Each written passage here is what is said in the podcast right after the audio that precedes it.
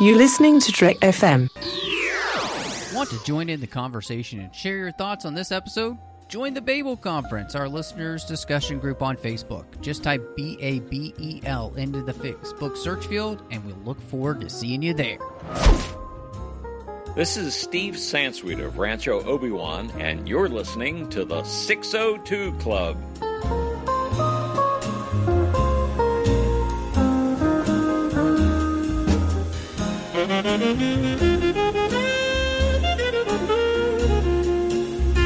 Welcome to TFM's local watering hole for all things geeky. I am just one of your hosts here, Matthew Rushing, and with me, as she is almost every single week, the one, the only, Christy Morris.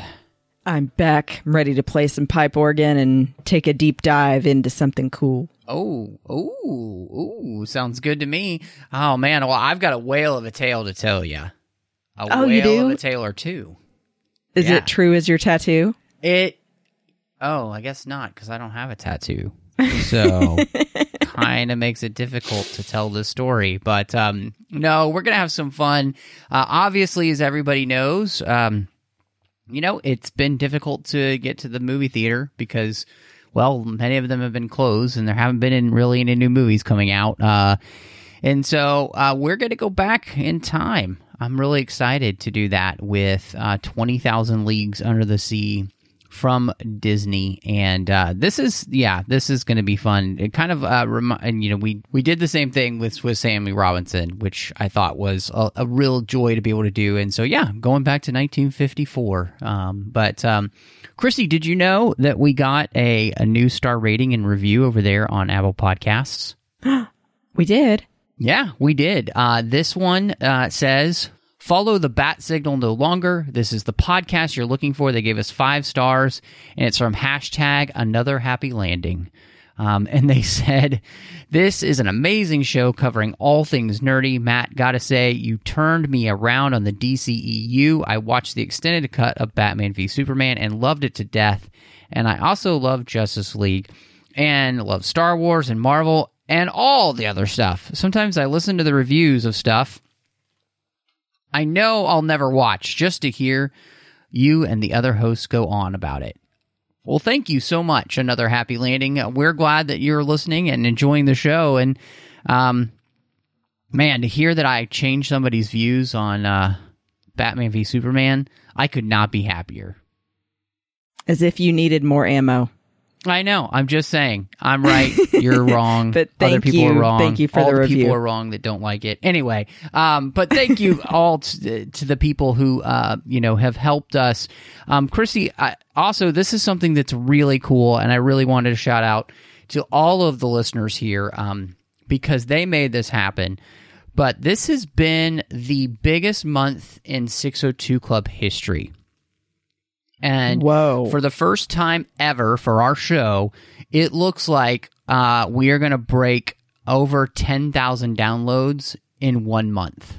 That is incredible. Yeah. And I mean, especially since, you know, you just hit episode 301. Yeah, So, yeah, I mean, oh my gosh, thank you. absolutely. So I, I did, I really did want to say a huge thank you to everybody um, for sticking with us and listening for so long. Uh, you know, it's it's rare. I feel like to have a, a podcast have this many episodes, but we just love doing it.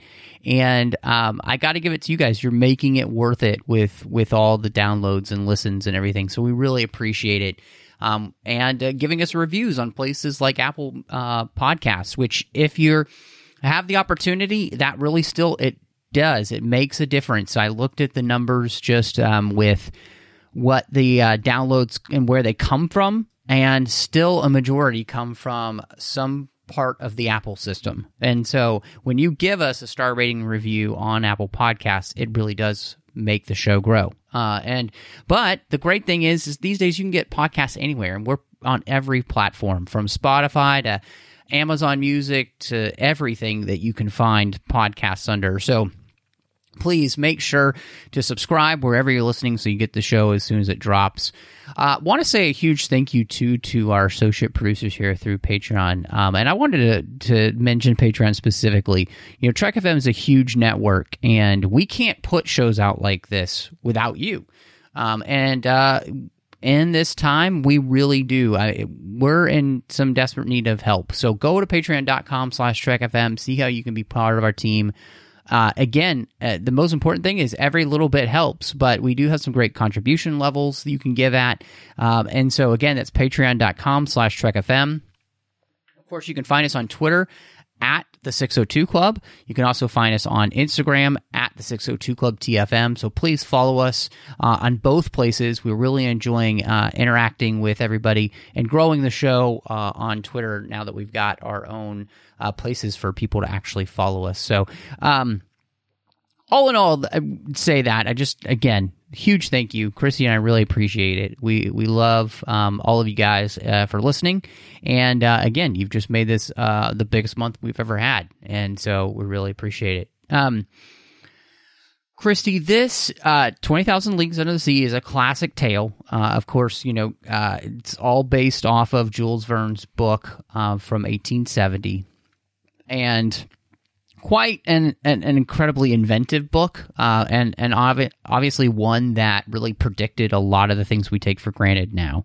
Um, technology wise. And so uh, I was wondering, is this one that you have ever read before? I've still actually never read the book. I don't know why. I feel like it's one of those things that you just, I guess, pop on the list of, oh, these are classics I need to get around to, probably.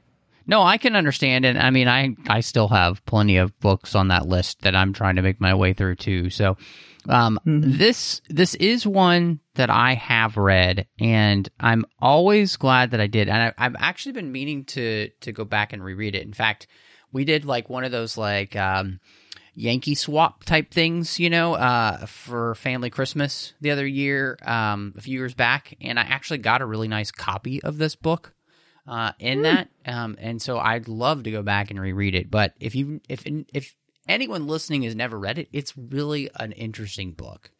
Uh, it's fascinating. Um, it's really well written. Jules Verne um, just it has a great style, and it really is. It's it's totally a book that's you know like worth going back to. So, um, but I think it you know this movie is not in many ways is like the book in the sense that it's important because aesthetically it's one of the first times it's actually the kind of the precursor to what has become so popular. I mean we both have been to dragon con before and steampunk is huge uh, these days especially. And this is really something that kind of helped launch that whole uh, aesthetic because of the of what they do with the design work in this movie Right. And it's about how uh, steam powered things still existed. but then also with like the Nautilus, the huge advancements some people made, but still looking like it was something that was an older antique kind of thing. Um, I like that they show, especially in the movie, the disparity between current technology in general in the world and then compared to like what Captain Nemo did with the Nautilus.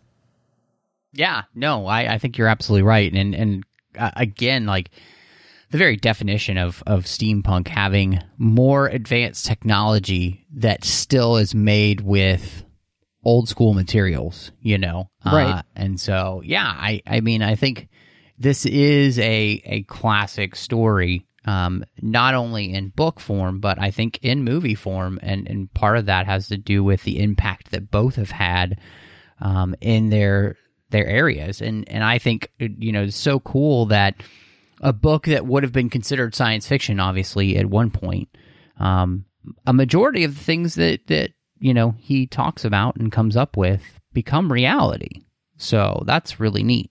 Right? I mean like even if you think about just the um aside from the aspect of submarines and everything, but also just him having those viewing portals, I I think now of like the hotels where you've got the underwater hotel room. Yep, yep.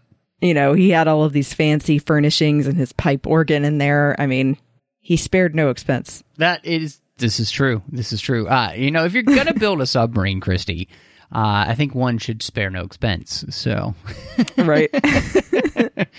oh man, it's kind of like uh, what's his face opening Jurassic Park. You know, you, you spare no expense. So, yeah. um, well, I, I think it's this movie is really fascinating because, and of course, it, a lot of it straight from the book. But you know, I I, th- I think the plot is is um, there's something about setting a a movie in this time period, and of course, you know, the book's written in this time period, so it makes sense to to that they didn't really move um it, but there's uh, what I love about this this time period is there's still so much of the earth that we have know very little about right? There's still many places that haven't been discovered yet. And and so i think you know the whole plot of the movie of having like a sea monster what people think of uh, is is a sea monster attacking ships in the pacific uh, and then the south pacific um, makes kind of complete sense you know? Um, and i think it's still a story that that really works when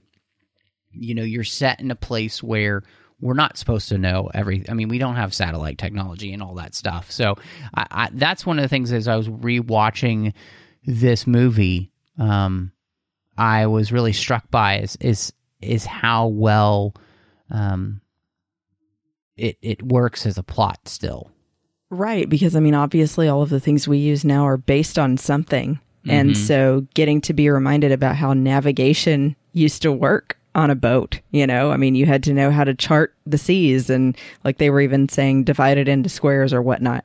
Um, I think that seeing those things before we had all the modern stuff keeps it grounded in that way of, you know, showing where we came from and that it's still the best way of doing it, even if we've made it an easier way. Right.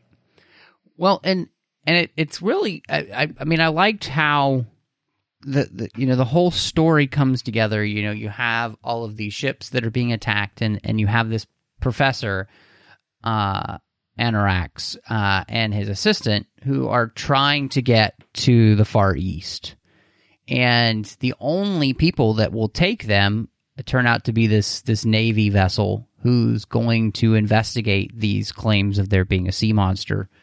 Um, and um, they're joined you know by this this cocky harpooner ned land who's there just in case they actually run into a sea monster.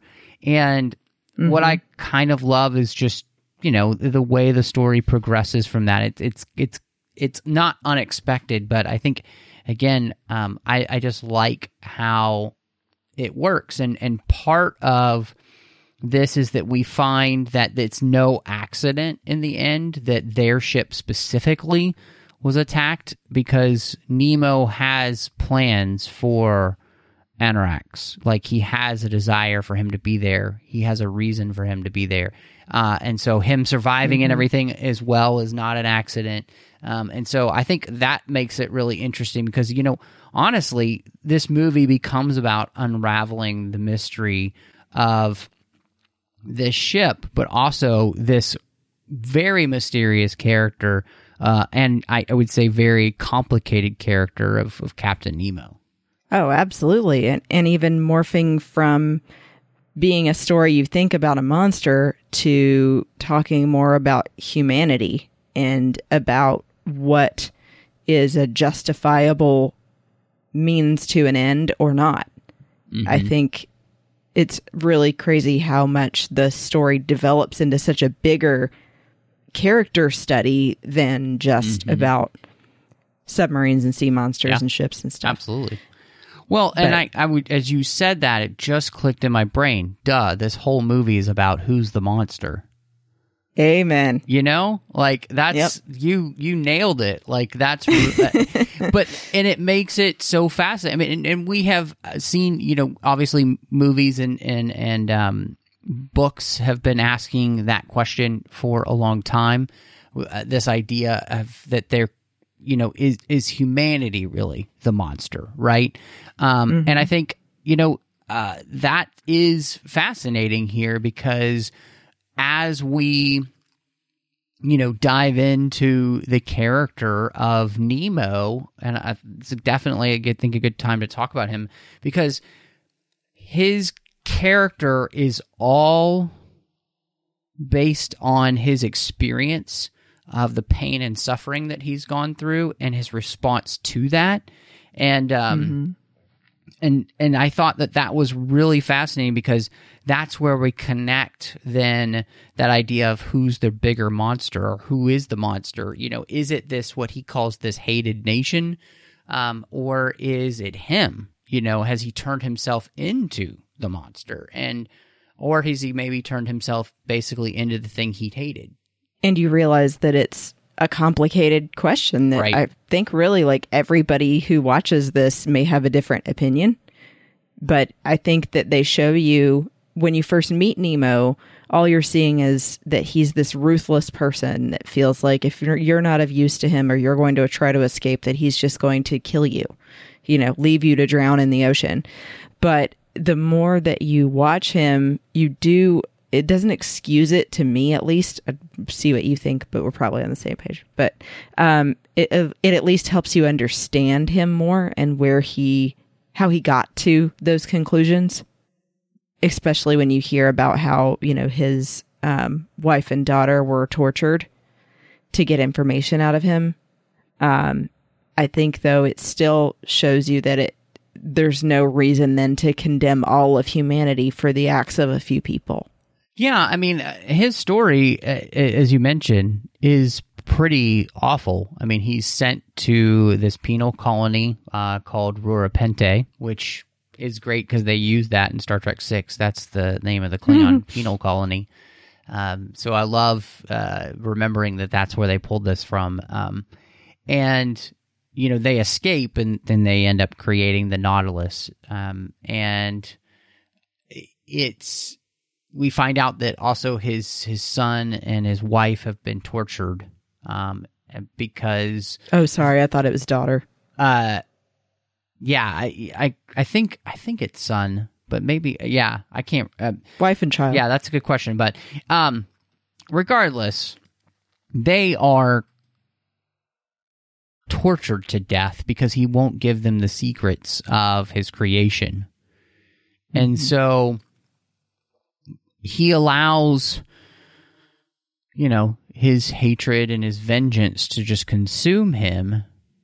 And and i think you know that question we are kind of looking at of like who's the monster i, I think to me in the end they both are right? Mm-hmm. Right because it, he was punished for something he you know was just trying to protect people from by then this happening to his wife and child and then humanity is terrible for putting people in these kind of places in the first place and for doing that to his wife and child. And you know he thinks that the solution then is to just leave society and live in the nautilus with the other people from the colony.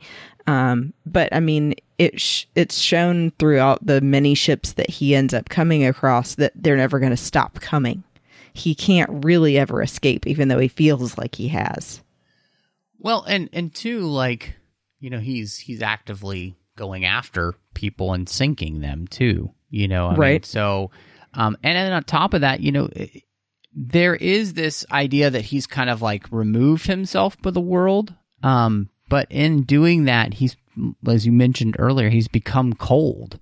You know, he is somebody who wouldn't probably have saved Ned, but Ned saved him. And there's um he's really a an anti-hero who who has really in many ways become amoral um and become a code all his own which you know is is a dangerous place to be in response to the the evil things that have happened to him but i mean the the question becomes does i mean do two wrongs make a right?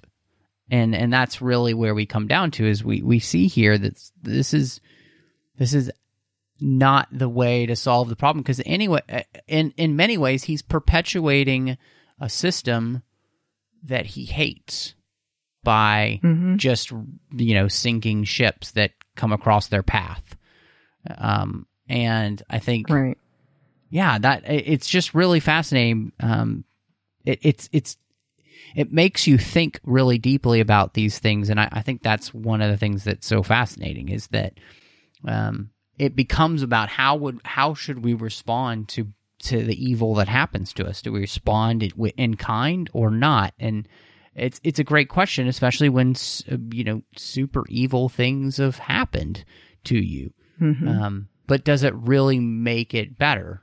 And I think we see in this movie, obviously, it just doesn't. Right. And then by contrast, you see, like you were saying, um, Ned Land save him from the monster, save Nemo, when he had no good reason to.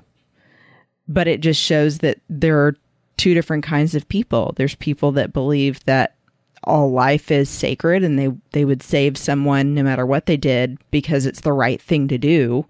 Or there's people like Captain Nemo who think well, if I need to kill some people to make the greater good happen, then I'm going to continue destroying ammo ships because I'll save other people. Right. And it's like, yeah, but you're still killing the innocent people on that ship. Right. Well, and and and what's so fascinating, like he doesn't really seem to. It's not necessarily in the name of the greater good. It's almost just because they mm-hmm. deserve it, you know, because they're part of this other system that helped, you know, he thinks kill his his wife and child when mm-hmm. you know and, and this is one of the things that's really interesting about that because on the other side you have the professor uh, who is trying to get him to see how his his inventions could make the world a better place and you know of course nemo can only see the danger involved and i think one of the in, most interesting things about this is that in the book it's battery power that the the nautilus runs off of but here it's mm-hmm. atomic power. And so I think, you know, obviously this being made in the 50s, right at the, the height of the atomic age, you have that question, right? Of it, what do we do with this power? Are we, are we ready for this power? You know, um, and mm-hmm. so uh, the responsibility of, of how we use something as deadly as, as atomic power is a is a huge question, and and yet you you have the other side. You have the professor saying like this could help make the world a better place if if we shepherd it correctly. And you know, uh, and Nemo can't see that and doesn't want to see it because all he sees is that they turn it into another weapon. Which, you know, the the problem is is he's not actually wrong. Mm-hmm it you know I, but i think too it raises the question of is anything like that that's a new frontier always going to be a toss up risk like that mm-hmm. you know is the good it could bring or the bad it could bring worth the risk of disseminating that information so you know I, I think that it's the same thing as if you think of other modern things that we've come up with technology wise, um, you know, like genetic manipulation or um, growing tissue to help people, you know, replace body parts and things. It's that question of are we taking on more power than we can control? hmm So yeah, I I think that's a really excellent point, and it you know you can see the professor constantly trying to play that line of not crossing too far with Nemo to make him change his mind about showing him everything, but still wanting to have some influence to say, look, this can do good things in the right hands.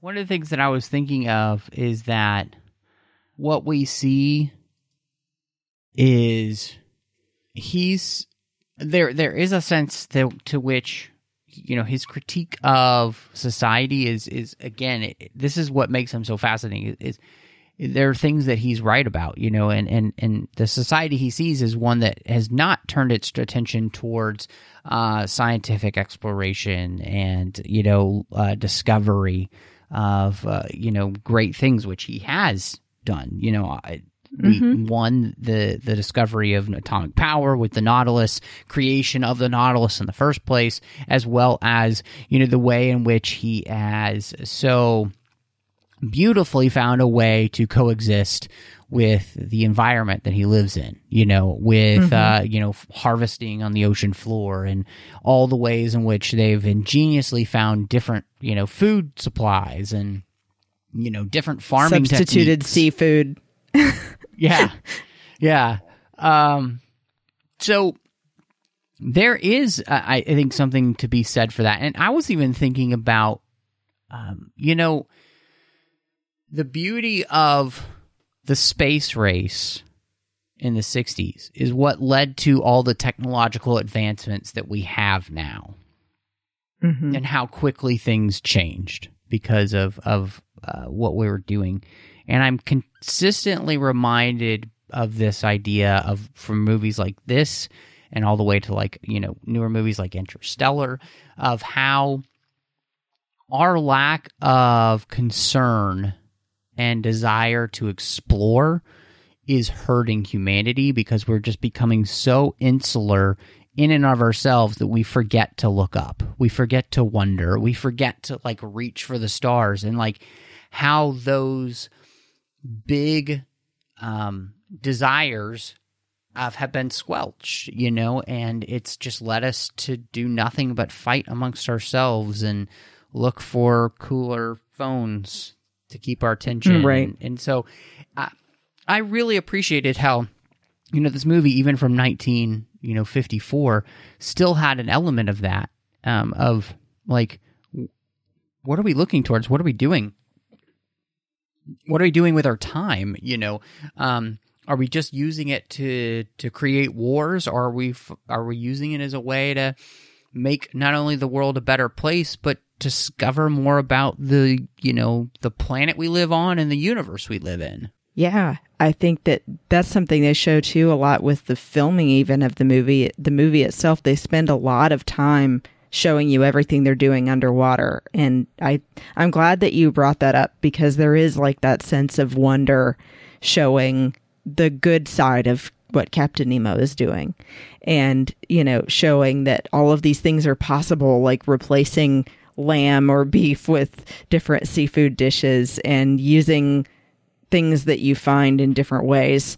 Um, and I like that they even show that he finds all of this other treasure, and to him, it has no value at all because Right. what is that compared to all of this? So, yeah, I, I think watching it just even for that is such a positive thing because it does remind you how much there is that we don't understand.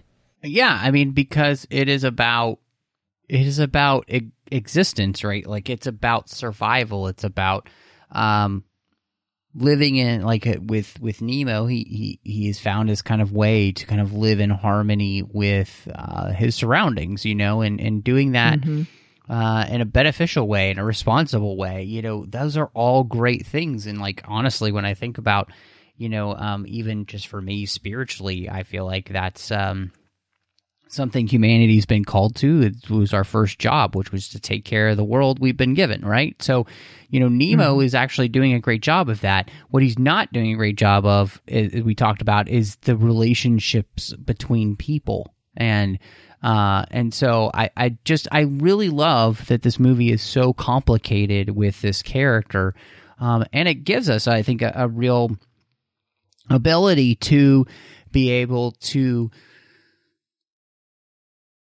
have sympathy towards the character, but at the same time also revile against the character as well where we should. And and I love that we play with that in this film. And I think um just casting wise James Mason does a phenomenal job as that with Captain Nemo playing that very cold kind of calculated mind. Um and yet then he also has that vulnerable moment where, where he's with the, the professor and he talks about what had happened, you know, to his um his wife and his child, and, and it's just I think he really uh, it's an iconic role to me. You know, he really pulls off this anti-hero, almost villain, super well. Absolutely. Yeah, he stands out. I, I think he and Kirk Douglas as Ned Land to me are the two that I remember more than anything else. And I mean, obviously they want to, but um, I think that especially the scene where you can tell that even though Captain Nemo's made the decision to destroy these ships by crashing into them, that he is taking it seriously you know, it's like you can see there's more complexity there than just determination to kill people. It's uh, sort of a sadness, but also feeling like it's something he has to do that you just feel sorry for him. Right. And and I think too, you know, the way that they interweave music in this movie, um, which we'll get to, is shows that too. Yeah, absolutely. I mean, um, I think you're absolutely right. The the choice of him playing toccata and fugue and, uh, and D minor, um, you know, shows the torturedness of his soul. Right. I mean, uh, the the choice of music there, and in fact, that being the song that he plays all the time, it lets you know just how uh, much turmoil that he's in. You know, it- because that song kind of has this feeling almost of like bubbling lava. And so, Yeah. I think, I mean, you were, we were talking about that even, you know, before we started um, recording, and you had mentioned that. And I just think absolutely that it's one of those places where music plays a really important, uh, uh, music plays a, a, a key role in helping you understand the psyche of a character. Yep, yep. I think we're both on the same page with that one for sure. And and then even too, you know, just the little things with music in this movie that were more funny. Um, you know, we were joking about um Whale of a Tale. Yeah, yeah. I was trying to remember the name, but it's also just so catchy. Yeah, no, absolutely. Uh, it's funny, you know, that uh, to think that that was written for this movie, and um, no, no, absolutely, and and Kirk Douglas performing. I mean, you know, I think Kirk Douglas is is great in this role, and it's what's fascinating to me too to see is that you know Kirk Douglas is a is a pretty big deal by this point, and this movie is is more of an ensemble between four different main characters. Uh, oh, three really, but um, you know, he definitely doesn't get to be the focal point every every waking moment of the movie, and so, uh, but I think they picked just somebody who he has the personification you need for this character. You know, I, think it's the it's it's like Kirk Douglas is Americana in this movie. You know, he's the he's the swashbuckling hero um, who probably would rather you think he has more of a dark side than he actually does, right? You know, um, and uh, I, I just he he really is very good in this role. and they show that he's not just this guy that only cares about women and treasure, but that is actually a genuinely good person and is seeing what's happening. And I like that they make him the character that realizes what's going to happen to them and, you know, is trying to warn the professor and his Right. assistant that this is not a guy that you need to befriend. he's like, you know, he's gonna what he said something like he's gonna feed you um treats all the way to the end. Yeah, yeah, absolutely. And it's like, yeah, you're eating out of his hand and then before you know it you're dead. And he's like, so in the meantime, I'm gonna come up with a plan. and and then he ends up being the one to kind of save the day. So I think that it's it's also interesting too seeing Kirk Douglas when he's really in his prime and not, you know, later years, which is what Yeah, I'm more familiar with. Yeah. Well, and and you know, I, I do think that this is what's fascinating is because he's not quite right about Captain Nemo, right? Because what we learn is that Nemo actually his desire with the professor is that he he had hoped that he could possibly be a bridge to the rest of humanity finally. Um and so and and and the problem is is that Nemo keeps going back and forth in his mind of whether or not this is actually going to be possible.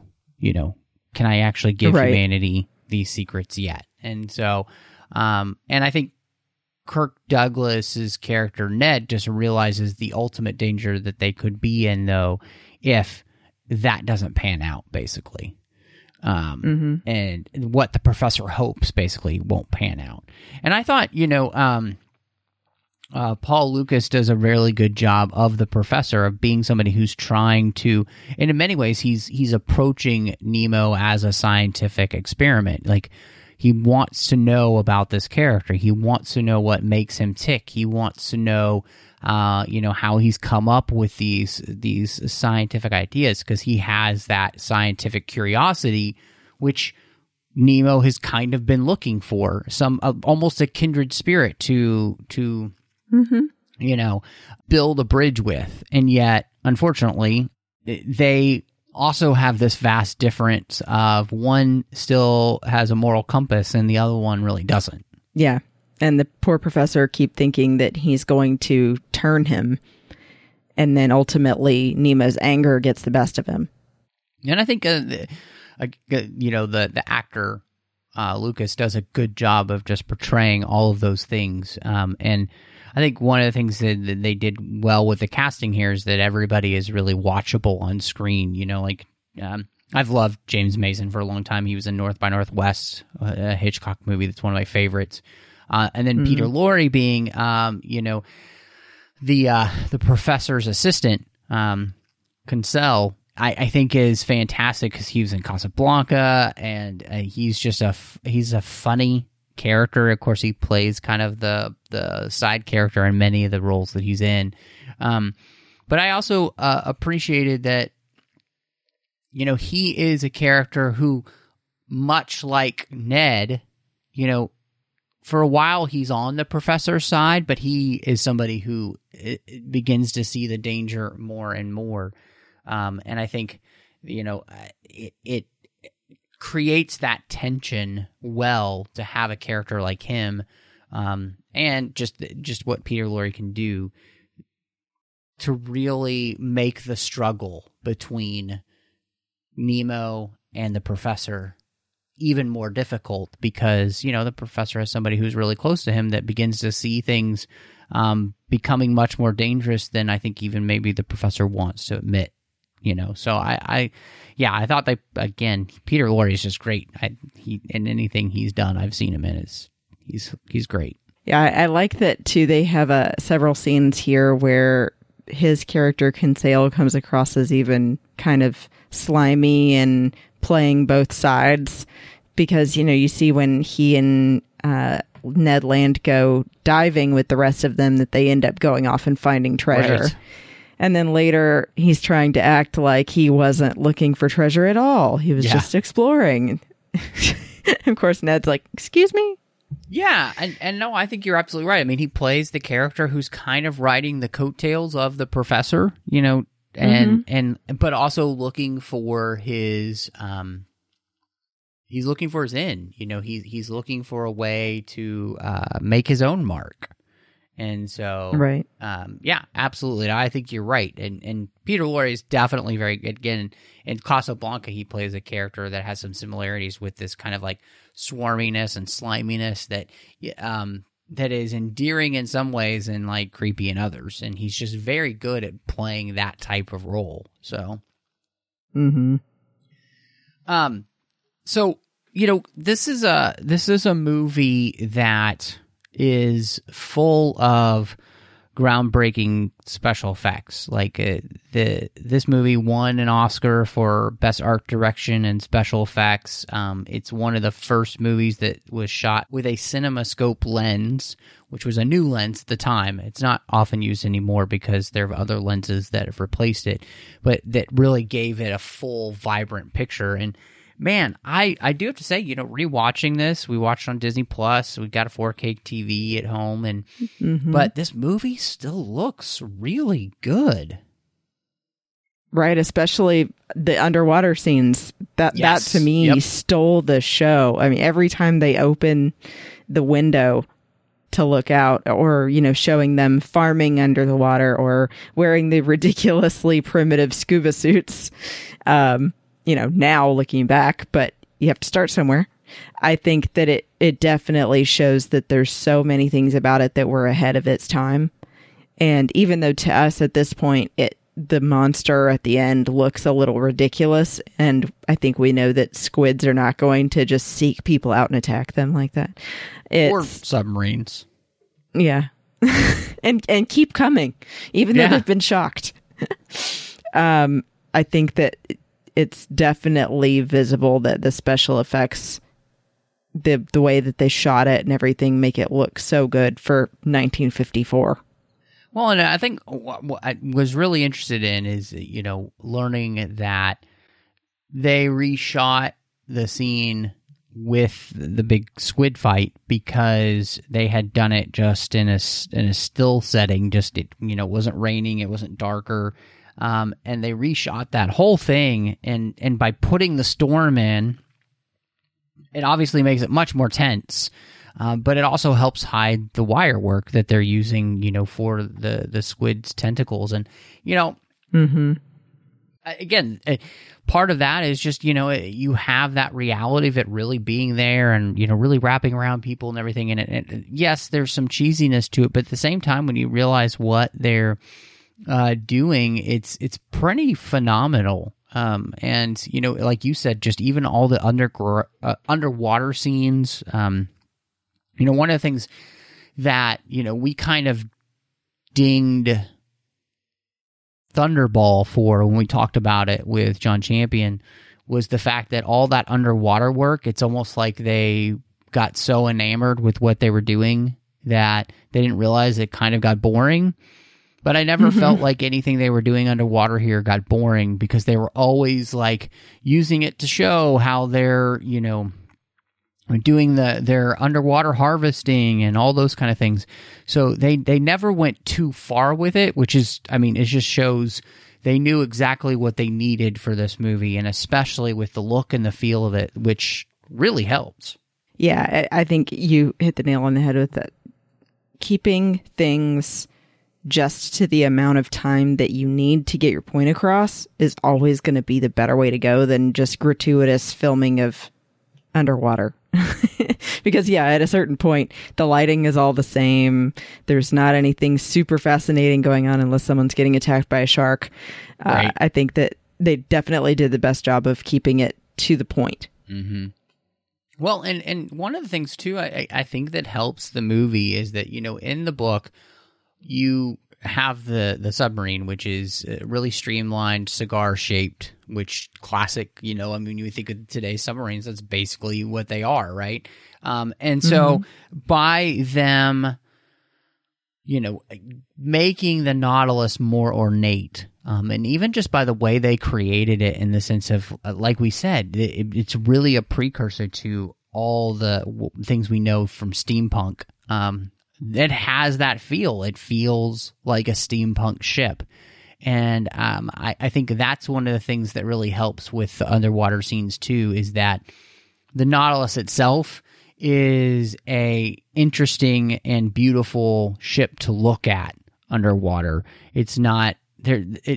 They and I think they probably realized what they needed was a ship that was more visually interesting than just a cylinder, you know, running underwater because that would have been super boring. Yeah. Well, and even like something that would look almost monster like, because especially when it's coming through the ocean at first before you know that it's a ship, it looks almost like two glowing eyes coming in the water toward you.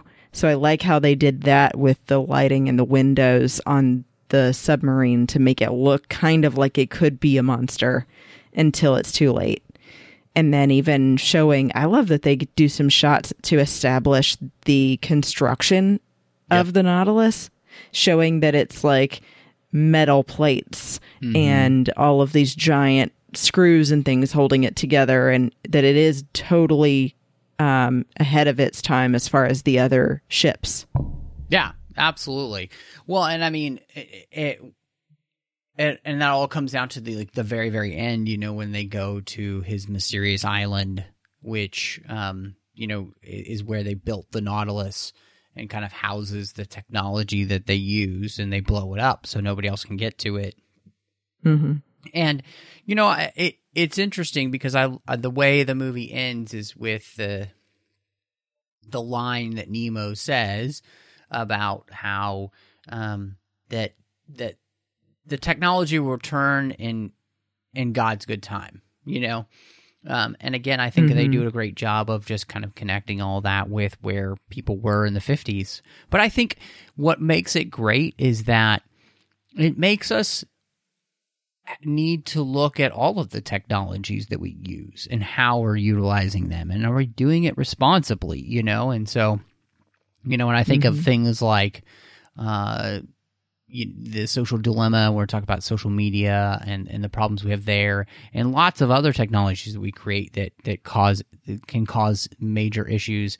And I just think it's it's a timely movie still. That's what I was really struck by is how many of the themes are are still important for where we are today because they're they're important they're questions that we as human beings should be asking all the time. Yeah, exactly. I I think that's something that makes this so rewatchable and, you know, maybe someday we'll get a sequel. Yeah. To learn about the island. Uh, I'm just kidding. But because it's got these universal themes that that make you ask yourself those life questions. And I like how they leave it with that line hanging in the air and take a beat to let that sink in with the audience that that's the goal of the whole movie is to make you think about how advancements are handled and how human behavior could be better and you know how the means don't or the ends don't justify the means.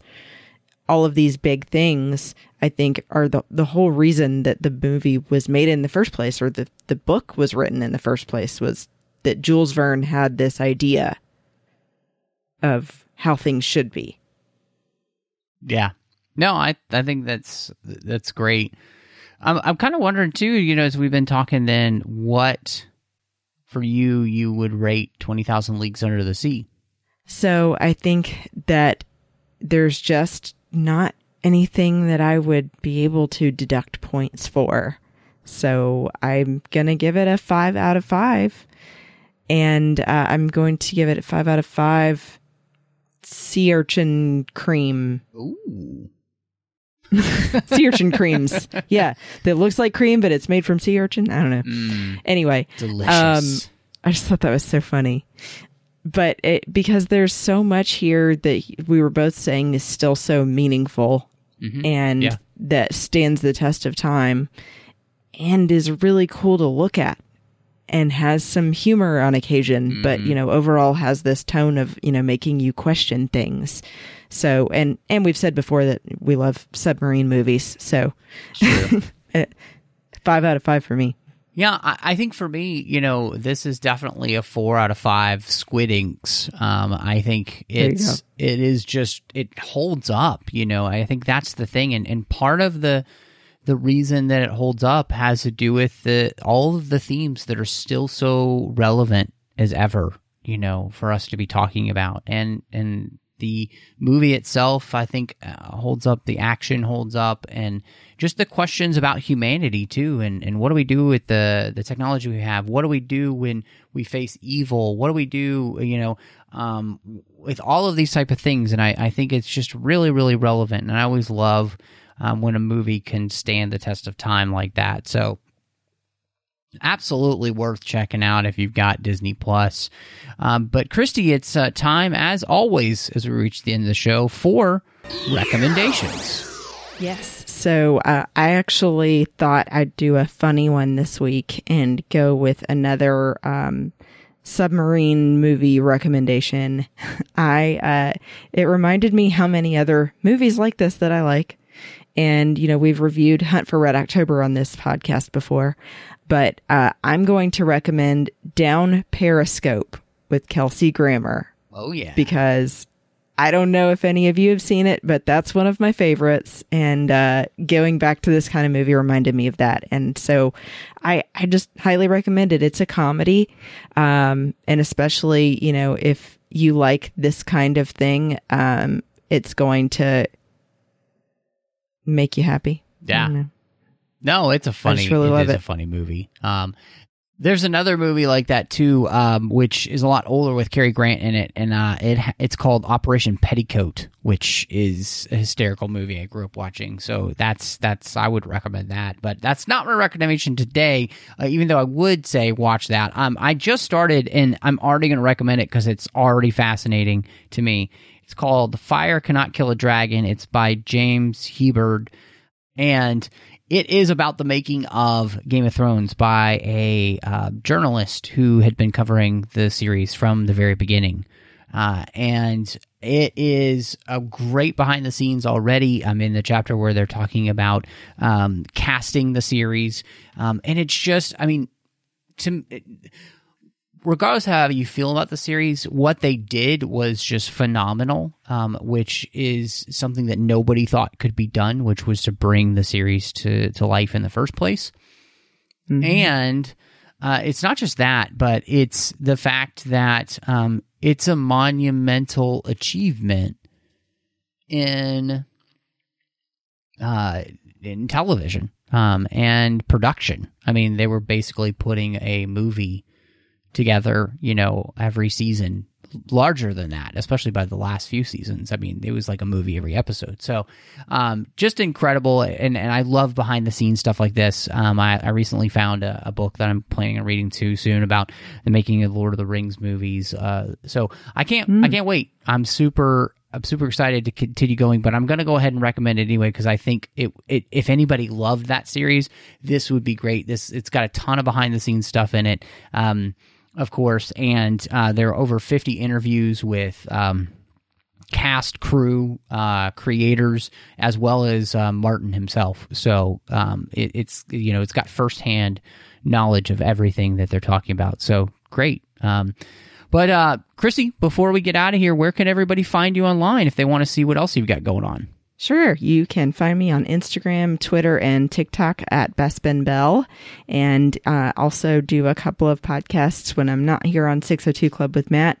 I do a show with my friend Teresa Delgado called Sabers and Spells, where we talk about other geeky stuff outside of uh, just the things that Matt and I usually cover. It'd be more like Harry Potter, it'd be Stranger Things, um, and then soon we might be doing some My Little Pony. Who knows?